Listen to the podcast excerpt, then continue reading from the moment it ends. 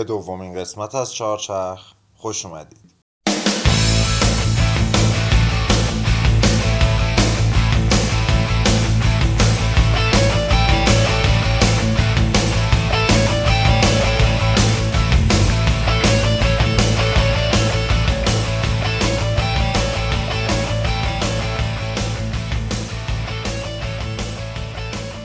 سلام. من علیرضا صبحانی هستم و شما به دومین قسمت چهارچرخ گوش می‌کنید که تو اردیبهشت 99 ضبط میشه.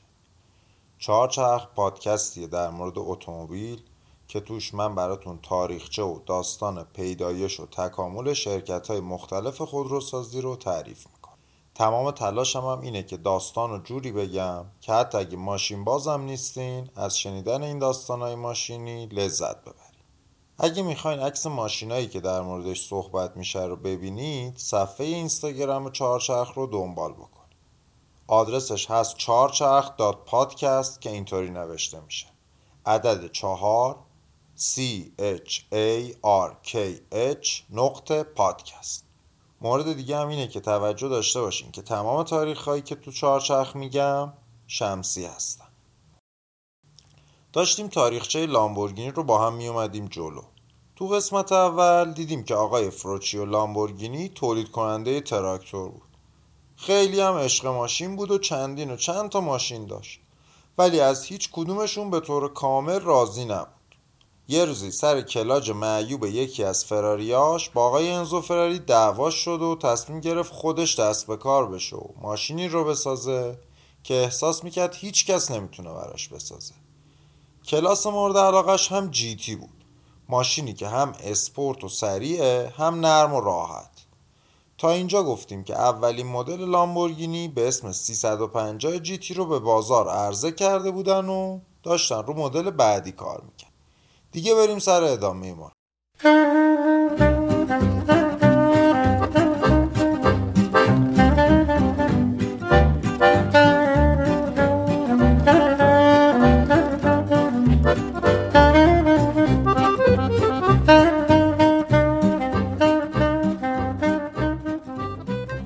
داستان امروزمون چهار تا قهرمان جوون و باهوش و با استعداد داره که با خلاقیتشون ثابت کردن نیرو و هیجان جوونی خیلی مهمتر از تجربه است. و جوونا می‌تونن کارایی بکنن که مسنترها حتی فکرش هم نمی‌تونن. اولین قهرمانمون جیان پاولو دالارا اون موقع 27 سالش تو دانشگاه پلیتکنیک میلان که خیلی دانشگاه خفنیه و یکی از معتبرترین دانشگاه های فنی ایتالیاست درس مهندسی هوانوردی و طراحی هواپیما خونده بود. از اون بچه درس خونه هم بود و همیشه یه عینک قاب سیاه خرخونی رو چشاش بود. دالارا بعد از فارغ و تحصیلی تو صنعت خودروسازی کار پیدا کرد و دیگه تو خودروسازی موندگار شد.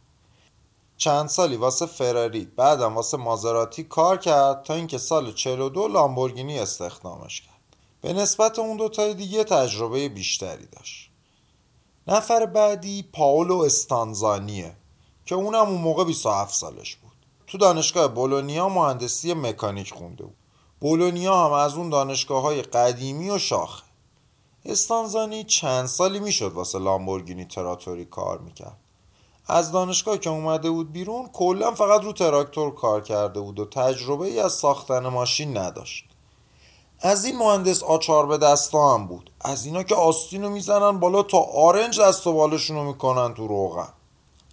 استانزانی رو سال 42 از لامبورگینی تراتوری منتقل کردن به لامبورگینی اتومبیلی. سومی هم باب والاسه که 25 سالش بود و نیوزلندی بود. تحصیلات آکادمیک نداشت و مکانیک ماشین رو تجربی یاد گرفته بود. چند سال قبل پا شده بود از نیوزیلند کوبیده بود اومده بود ایتالیا که راننده مسابقه بشه. ولی چون ایتالیایی بلد نبود نتونست کار پیدا کنه. دست آخر مکانیک یه تیمی شد که با ماشینای آمریکایی مثل شولت کوروت مسابقه می‌داد. اون تیم هم واسه این استخدامش کرد که انگلیسی بلد بود و می‌تونست دفترچه راهنمای ماشین آمریکایی ها رو بخونه. چند جا کار عوض کرد و آخرش سال 42 لامبورگینی استخدامش کرد. قهرمان چهارم کیه؟ اونو بعدم بهتون معرفی می‌کنم. بریم قصه این ستا رو بگیم. فروچیو لامبورگینی از 350 GTV راضی نبود و می‌گفت اونقدی که من می‌خوام خوب نیست. 350 GTV رو یادمونه دیگه. همون prototype ه بود که اول از همه ساختن. prototype چیه؟ نمونه اولیه یا به انگلیسی prototype به اون ماشینی میگن که قبل از تولید انبوه می‌سازن و می‌برن نمایشگاه نشون میدن ببینن مردم خوششون میاد یا نه. یه کار دیگه ای که روش می‌کنن اینه که روش تست می‌کنن تا ایرادای طرحشون رو بفهمن و اصلاح بکنن. فروچیو این ستا جوون رو گذاشت که 350 جی تی وی رو اصلاح کنن. دالارا همون مهندس هوانوردیه شد طراح.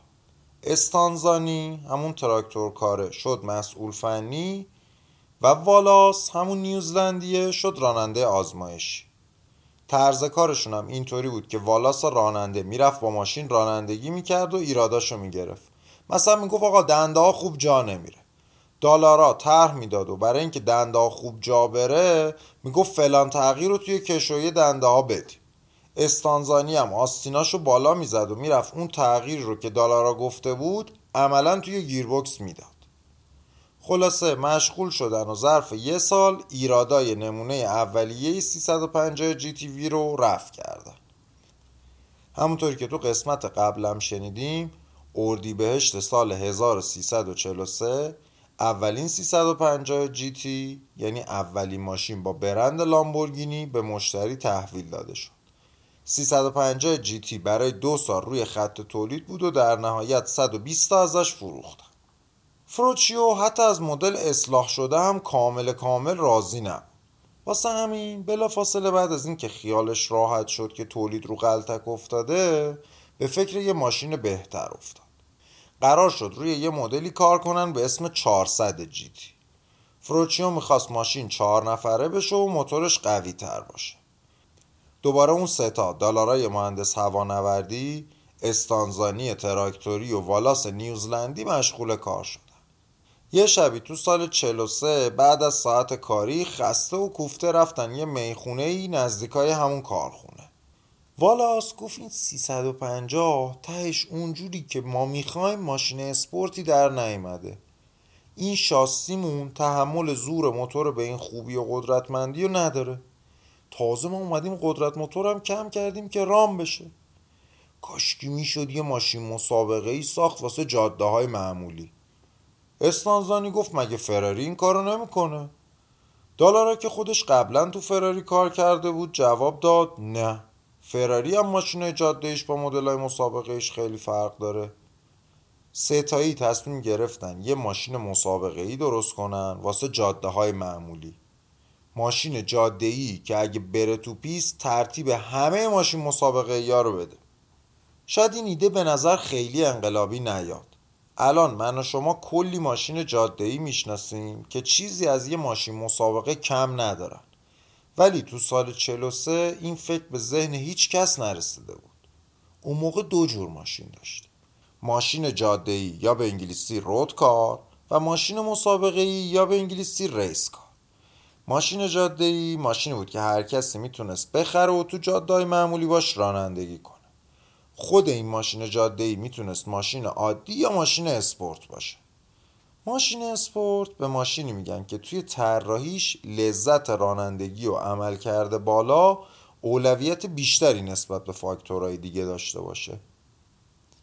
توجه بکنید اسپورت بودن صفر و یک نیستا. اینطوری نیست که یه خط مشخص باشه بینشون بگن این ور خط عادی اون ور خط اسپورت. اسپورت بودن یه ماشین نسبت به یه ماشین دیگه سنجیده میشه. مثلا 206 اسپورتتر از ال 90 چون لذت رانندگیش بیشتره. حالا ممکنه یکی ال 90 بخره و فنربندی و موتورش رو تقویت کنه و اسپورتش کنه. حالا اون ال 90 خاص از 206 اسپورتتر میشه. چون از راحتی و کاربردی بودنش کم شده. به لذت رانندگیش اضافه شد. خلاصه اینکه سال 43 ماشینا همه عادی بودن و یه سریشون نهایتا اسپورتتر از بقیه بودن. دیگه بالاتر از ماشین اسپورت یهو می‌شد ماشین مسابقه یا race car. توجه داشته باشید که ماشین مسابقه دیگه فقط و فقط برای مسابقه دادن طراحی شده و نمیشه باهاش تو جاده های عادی رانندگی کرد. البته بعضی از خودروسازا مثل فراری می اومدن بر پایه ماشین مسابقه هاشون ماشین جاده ای اسپورت هم بسازن. ولی کلا تفاوت خیلی زیاد بود. یعنی مثلا 250 GT که مدل جاده ای فراری بود خیلی با 250 LM که مدل مسابقه ای بود فرق داشت. حالا تصور کنید این سه تا جوون می‌خواستن یه ماشین جاده ای با در و پنجره و صندلی و رادیو و زاپاس و هزار تا الزام دیگه ماشین های جاده ای بسازن که از ماشین های مسابقه هم تندتر بره. تازه همه سختی اجرای این ایده یه طرف بدترش این که چیزی که می‌خواستن بسازن دقیقا 180 درجه برعکس چیزی بود که آقای لامبورگینی گفته بود فلسفه شرکت منه. واسه همینم چیزی واسه همینم چیزی به فروچیو نگفتن و بعد از تموم شدن ساعت کار اداری تو دفتراشون میموندن و رو طرحهاشون کار می‌کردن. چون داشتن رو 400 جی تی کار می‌کردن پروژه یه مقداری کند پیش رفت. ولی بالاخره یواش یواش طرحها آماده شد. حالا می‌خواستم بسازم. ولی مگه میشه تو کارخونه لامبورگینی یه شاسی جدید ساخت و آقای لامبورگینی نفهمه؟ توانشون رو جمع کردن و رفتن قضیه رو بهش گفتم آقای لامبورگینی گفت ایدهتون به درد نمی‌خوره. چون اولا با فلسفه شرکت نمی‌خونه دوما عمرن بتونید ماشینی بسازید که از ماشین مسابقه تندتر بره. سوما اگرم ساختین اینقدر گرون در میاد که کسی نمی‌خره. گفتن آقا ما که تو وقت خودمون طراحی کردیم شما بزرگواری کن بذار یه شاسی هم بسازی خیلی خرجی که نداره. فروچیو یه فکری کرد و گفت به شرطی که از کار اصلیتون که ساختن 400 جی تی غافل نمیشین بریم بسازیم من که فکر نمی کنم کسی حاضر بشه پول بده واسه همچین چیزی. ولی فوقش میشه وسیله بازاریابی دیگه. برمیداریم از این نمایشگاه میبریمش به اون نمایشگاه اسممون رو میندازه رو زبونا.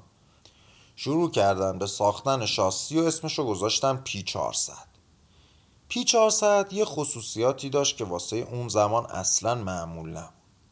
طرح شاسی خیلی پیشرفته تر از زمان خودش بود.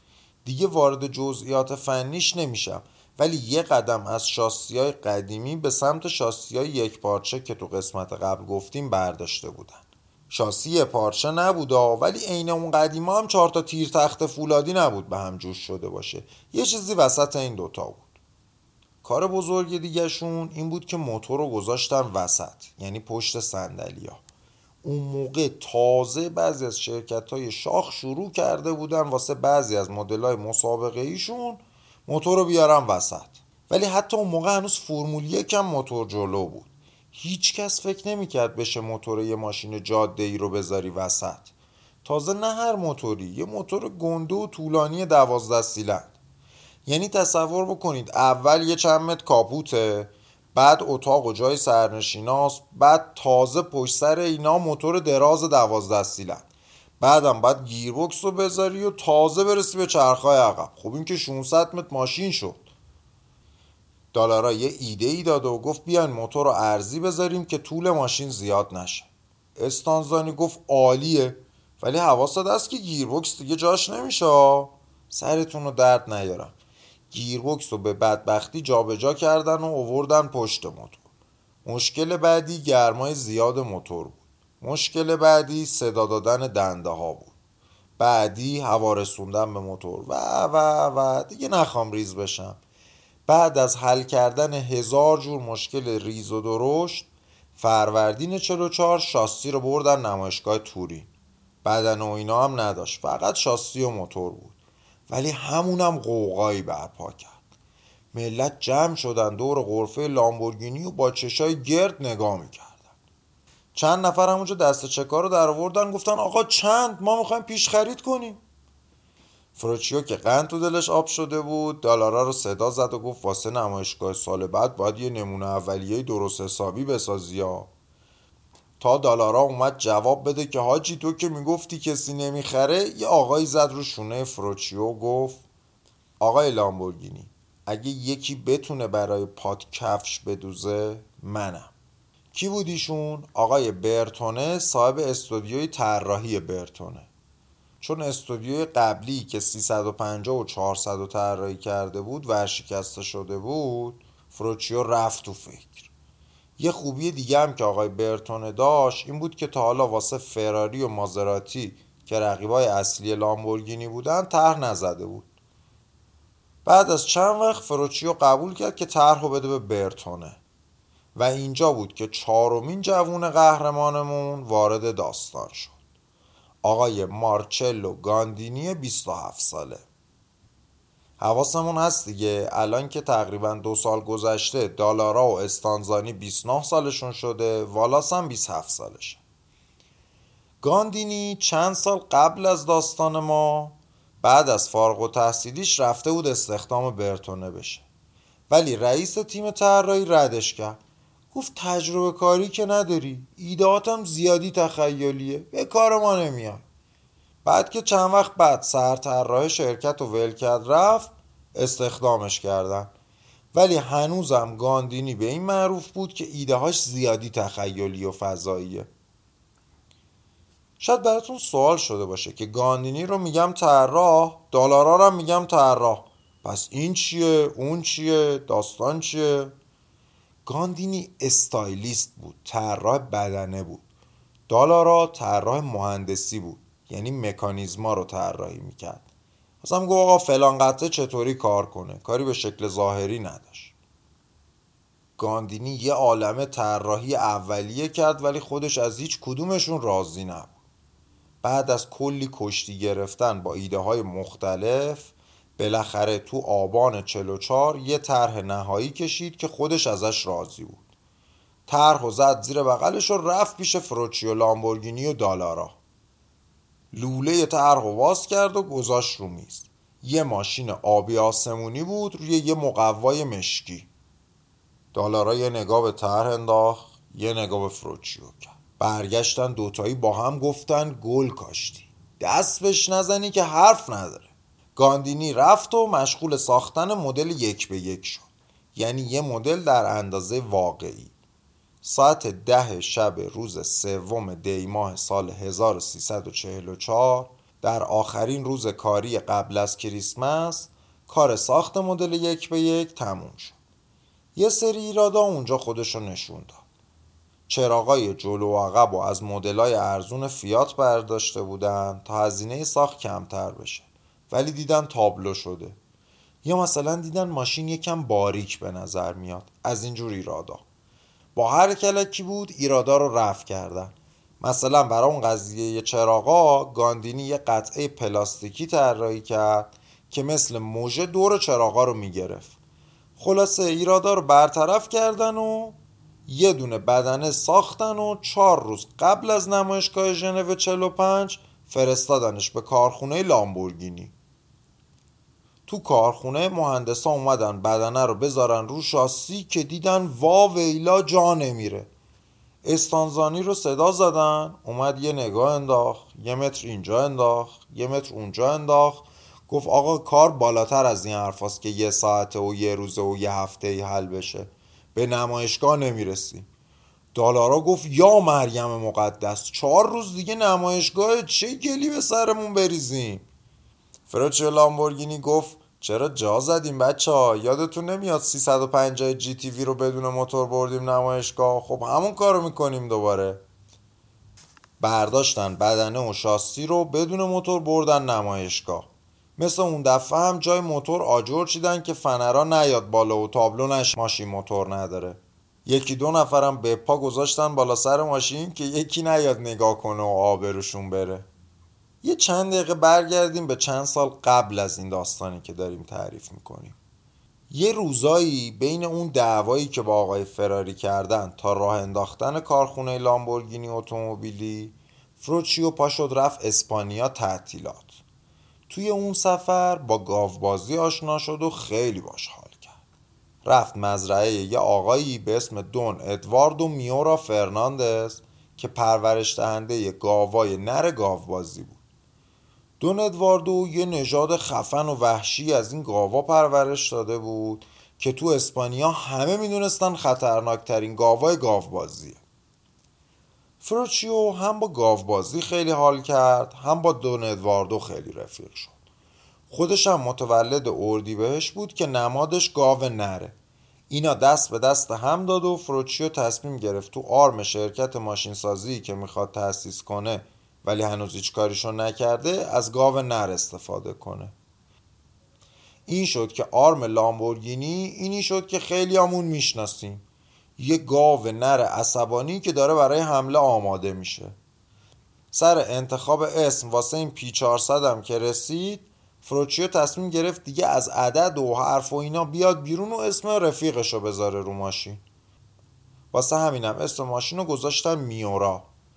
چهارمین ماشینم که از خط تولید اومد بیرون تقدیم کردن به دون ادوارد و میورا فرناندز. برگردیم به قصهمون. میورا شده بود سوگلی و مرکز توجه کل نمایشگاه.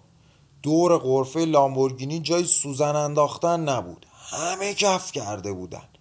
طراحی انقدر جلوتر از زمانه بود که همه ماشین های شاخ کنار میورا زشت و از مد افتاده به نظر می رسیدن میورا از همون نمایشگاه مستقیم پرواز کرد و رفت رو جلد همه مجلات ماشینی.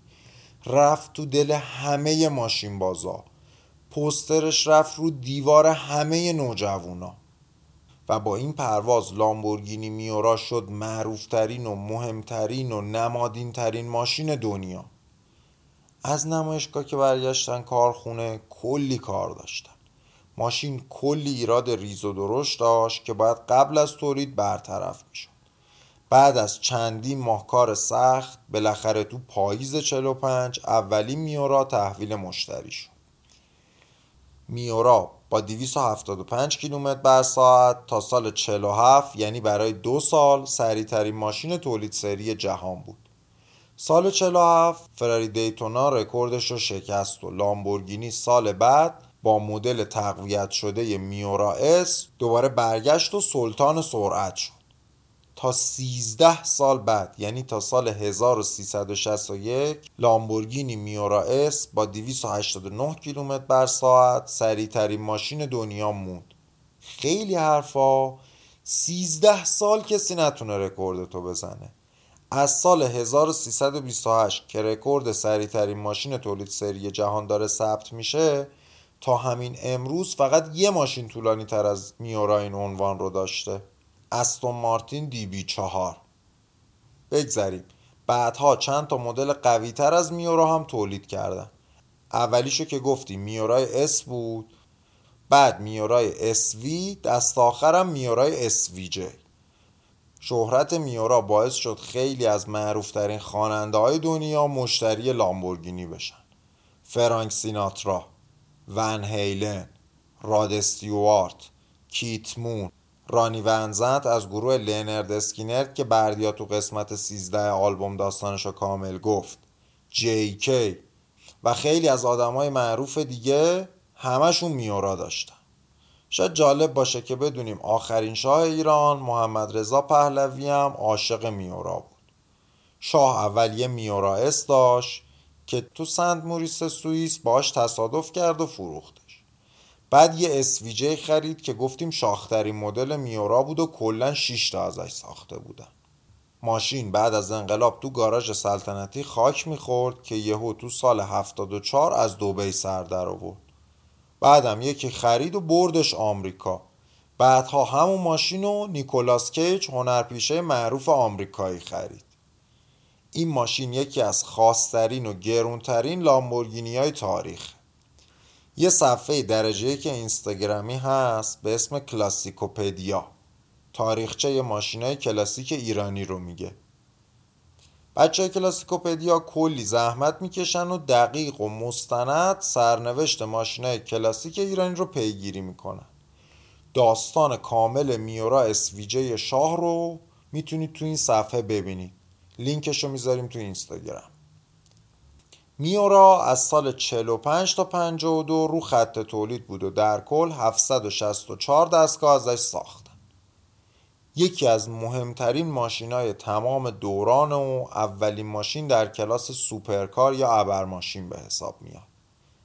ابر ها بعد از 54 سال هنوزم همشون از فرمول میورا پیروی می‌کنن و بر اساس همون اصول ساخته میشن. طرحی که گاندینی برای بدن زد به قدری استثنایی بود که میورا تقریبا تو همه لیستای زیباترین ماشین تاریخ تو ده رده اوله. روزی که اولی میورا اومد بیرون هیچ کدوم از قهرمانامون هنوز سی سالشون هم نشده بود. دالارا و استانزانی اون روز 29 سالشون بود. گاندینی و والاس 27 سالشون. این چهار تا جوون باحالترین و مهمترین و گرونترین کلاس خودرویی رو پایه گذاشتن.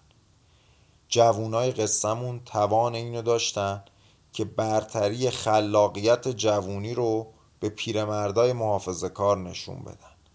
شاید اصلا همین جوونی بود که باعث شد همه کلیشه های از پیش تعیین شده و پوسیده رو بشکنن و چیزی رو بسازن که هیچ کس قبل از اونها فکرشو نکرده انقلابشون اختراع ابرماشین بود. سرنوشت قهرمانامون هم بگم. دالارا سال 48 از لامبورگینی استعفا داد و یه مدت کوتاه برای تیم ویلیامز ماشینای فرمول یک طراحی کرد. بعد سال 51 شرکت خودش رو راه انداخت که ماشینای مسابقه ای واسه تیمای فرمول یک و فرمول 3 و ایندیکار رو اینا طراحی می‌کنه. شاید براتون جالب باشه بدونید دالارا سال 94 بخشی از سهام تیم فوتبال پارمای ایتالیا رو هم خرید. ایشون هنوزم زنده است و در سن 84 سالگی شرکتش رو اداره می‌کنه. استانزانی سال 53 از لامبورگینی اومد بیرون و به صورت freelance رو پروژه های مختلفی کار کرد. سال 66 رفت تو تیمی که هدفش زنده کردن دوباره برند معروف و بسیار معتبر بوگاتی بود. این داستان زنده کردن دوباره بوگاتی هم حتما تو چارچرخ بعدا براتون تعریف سال هفتاد رفت کمک دوست و همکار قدیمیش دالارا و با هم رو ماشینای فرمول یک کار کردن. پاولو استانزانی مهندس دست باچار قصمون سال 1395 در سن 80 سالگی فوت کرد. باب والاس سال 54 از لامبورگینی اومد بیرون و با همسرش رفتن آریزونای آمریکا. یه گاراژ باز کردن و کارشون شد تعمیر و بازسازی فراریا و لامبورگینی های قدیمی. والاس سال 1392 تو سن 75 سالگی فوت کرد. مارچلو گاندینی سال 59 از استودیوی برتونه جدا شد و طراح freelance شد. بعد از میورا که اولین ماشینش بود ماشینای زیادی طراحی کرد.